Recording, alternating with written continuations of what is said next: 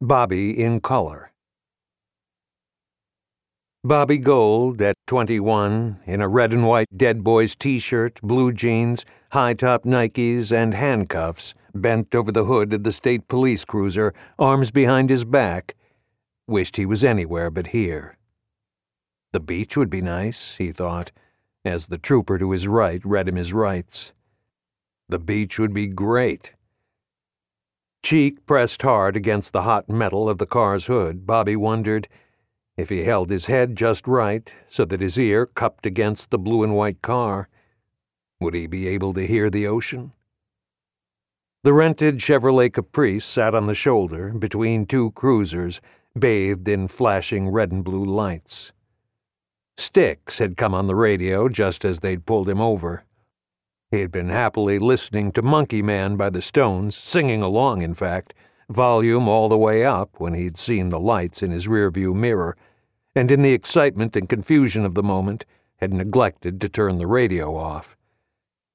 Now Styx was playing on the radio. Always and forever the soundtrack to any future memories of this ugly event. Damn, thought Bobby. Bobby wondered how the rental company dealt with a situation like this. Would he be charged for the extra days that the car was held for evidence? Who would come and pick it up? What if the cops tore the car apart?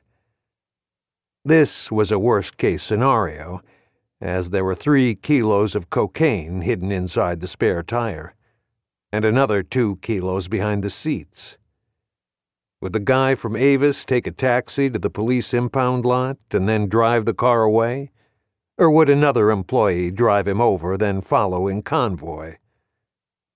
As the cops pulled him upright by his hair and walked him over to the rear of one of the cruisers, held his head as they pushed him into the back seat, Bobby found himself curiously detached from events around him. He would not be sleeping with Lisa tonight, that was for sure. He wouldn't be lying in the bed they shared in the Stimson dormitory, listening to Brian Eno and sniffing Merck cocaine and smoking hydro. Lisa would not, later, when the quaaludes kicked in, look him in the eyes and turn up the corner of her mouth in a dreamy smile while she sucked his cock. Not tonight. Tonight he was going to jail. His parents, the already disappointed in their son, Dr. and Mrs. Sherman Goldstein, were not going to be happy about this.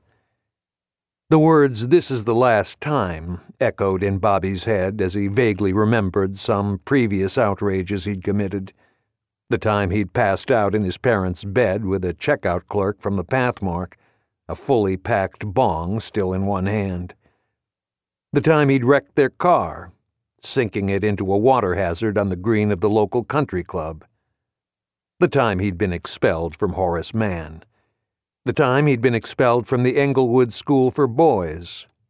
The shoplifting misunderstanding. He hoped that if his parents, after wailing and bemoaning the miserable fate that brought such a disgrace of a son into the world, couldn't do anything to help him, maybe Eddie could. Eddie could fix anything. He'd been in trouble his whole life, and yet he'd never spent a night in jail. Eddie, Bobby hoped, would know what to do. Bobby Gold, in an orange jumpsuit, handcuffs, and leg irons, shuffled into the courthouse and sat down next to his parents' attorney. Things did not look good.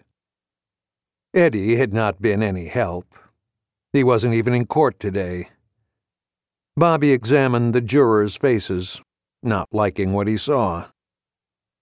The old bat at the end, juror number 12, was shaking her head disapprovingly.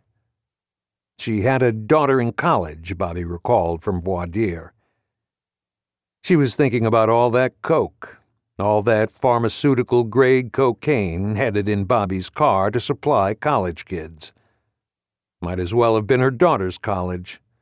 To get her daughter hooked, turn her daughter into a coke sniffing, dangerously underweight coke whore, tossing off scabby drunks at some imagined truck stop for her fix. Juror number four didn't look too friendly to Bobby's cause either, a retired jarhead with two sons in the service. With that haircut, he was a definite guilty vote. things did not look good. When they gave him ten years, Bobby was not surprised.